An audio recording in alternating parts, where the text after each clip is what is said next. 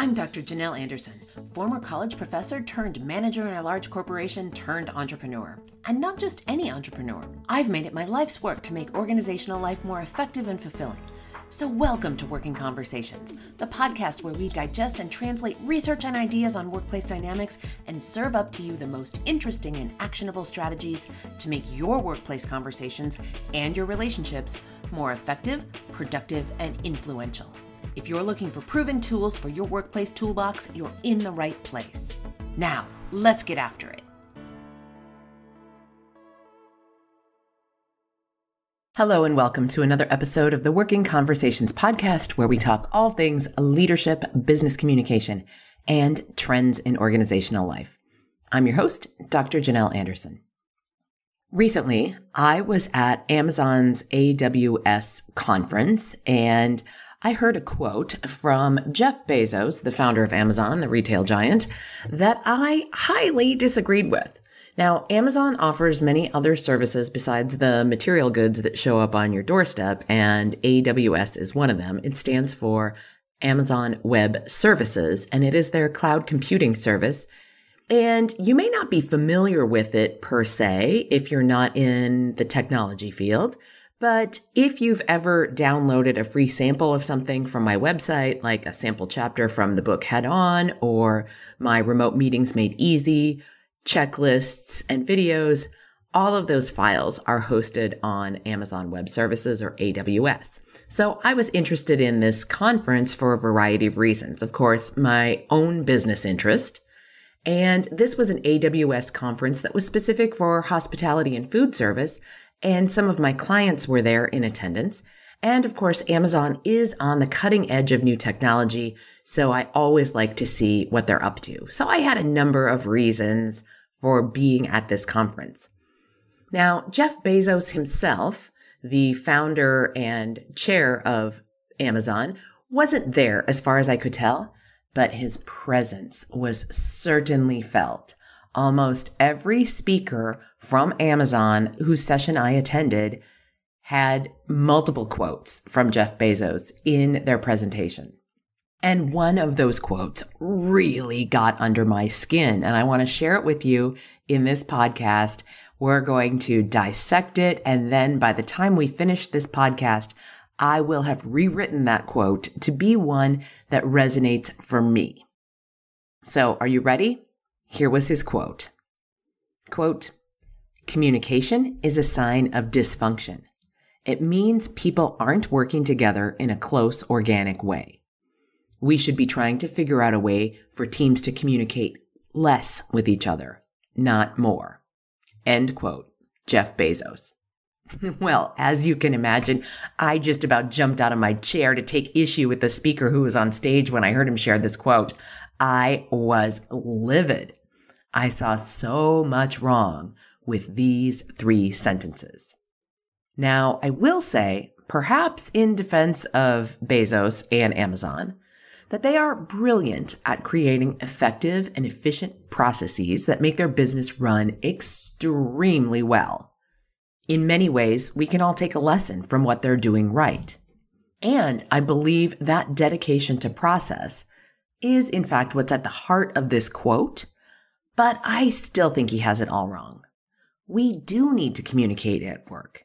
It is not a sign of dysfunction. So let's break down his quote sentence by sentence and examine it so that I can really take issue with it. The first sentence communication is a sign of dysfunction. Well, I disagree. I believe that communication at worst is neutral. Communication can be functional or dysfunctional.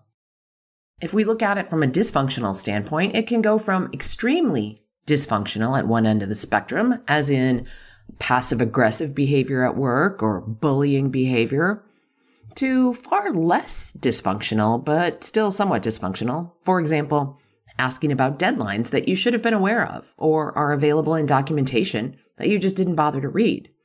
Or maybe those Deadlines were discussed in a meeting where you just weren't paying attention. So that's also dysfunctional communication. But communication can also be very functional. Sharing ideas, improving processes, listening to and learning from our customers, taking direction from leaders, team members all hearing the same message from their manager at the same time so they can take orchestrated action on it together, all very functional. So I want to come back to the idea that communication at worst is neutral. We often label communication to indicate valence. Now, I want you to think of valence as a continuum from positive to negative. So if we label someone as an effective communicator, that's positive valence. Or we might label a situation as one that had lots of miscommunication. That would be a negative valence to the term communication. And in fact, this brings me to my own definition of communication, which I'll share with you now because I think it's very relevant to what I think that Jeff Bezos has wrong about what he says about communication.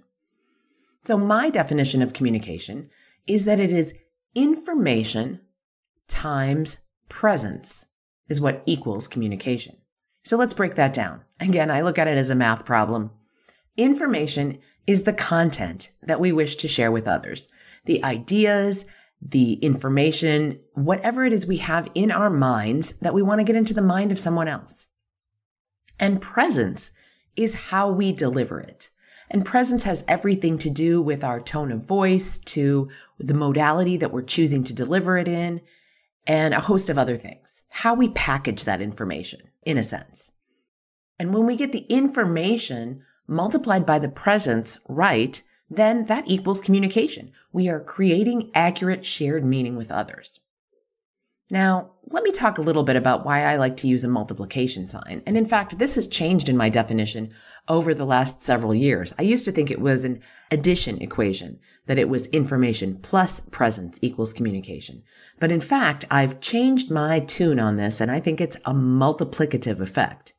So when the information is the correct information at the right level of detail being shared with the right audience and the presence is on point, that is, it is delivered in a way that lands with the other person, including everything from the modality was it email, a text, a phone call? Was it delivered in person? To the tone that was used, to the body language and eye contact, if it was something that was in person or on video. If the information and the tone are correct, it has the opportunity to amplify our message. That's why the multiplication sign. On the other hand, if we miss each other with the information, so perhaps it was the wrong information, the wrong level of detail, or delivered to the wrong audience, or if the presence through which it is delivered is off, the tone was off, or we sent it as an email or a text when maybe it needed the additional social cues of our voice. So it would have been delivered better as a phone call, a voice message, or an in person message, if the information or the presence is off, then our multiplication sign becomes a division sign and only a fraction of what we meant to communicate gets through to the other person. So communication equals information times presence. And with that definition, communication is again at least neutral to me but I also think it implies a successful experience of making meaning with someone else, creating accurate shared meaning with others. There's nothing dysfunctional about that, Jeff Bezos. So I take issue with his first sentence that communication is a sign of dysfunction. Absolutely not, Jeff Bezos. This episode is made possible by Instacart. If you haven't already started using Instacart, now is the time, my friend.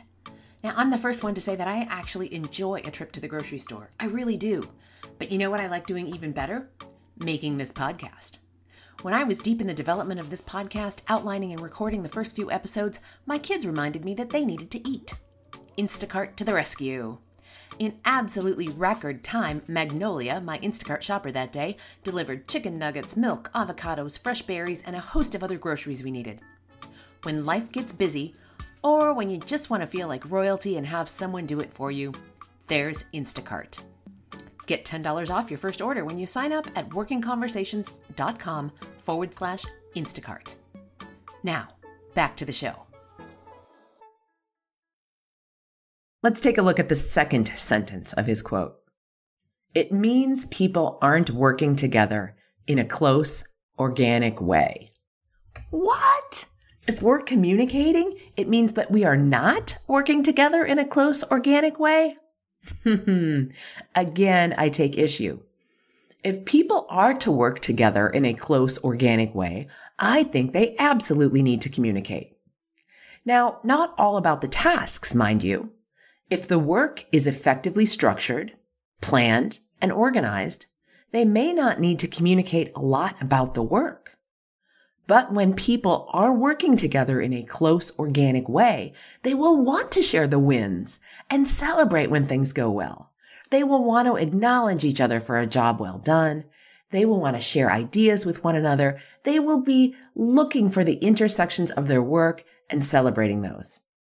And in doing so, they'll build and maintain relationships with each other. They'll foster trust, respect, and increased engagement through their communication. So, Jeff Bezos, I 100% disagree with you on this sentence.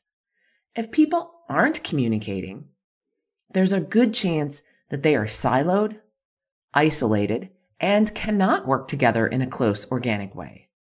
They must communicate in order to work together in a close, organic way. Now let's also take a look at that third sentence. Quote, we should be trying to figure out a way for teams to communicate less with each other, not more. End quote. Again, this sentence got me going. I think that the intention behind this sentence is that processes and predefined mechanisms which Amazon is widely known for, should govern our interactions. And when those processes and mechanisms are working effectively, everyone knows what to do, and they're not making decisions and solving problems on the fly. That's in fact where teams get into a lot of trouble and make poor decisions when there wasn't adequate planning and they didn't see a problem coming and they have to make decisions and solve problems in an unexpected and unorganized way. Now, I'm all for engineering things to go well. In fact, if you've followed my work for any length of time, you'll probably know that I love to reverse engineer things that work well and come up with repeatable processes and patterns so that we can streamline tasks and be more efficient. Again, Amazon does this very well also. But I do not believe that we should engineer all of the interaction out of work. Now, I know that doing so might appeal to a certain kind of person.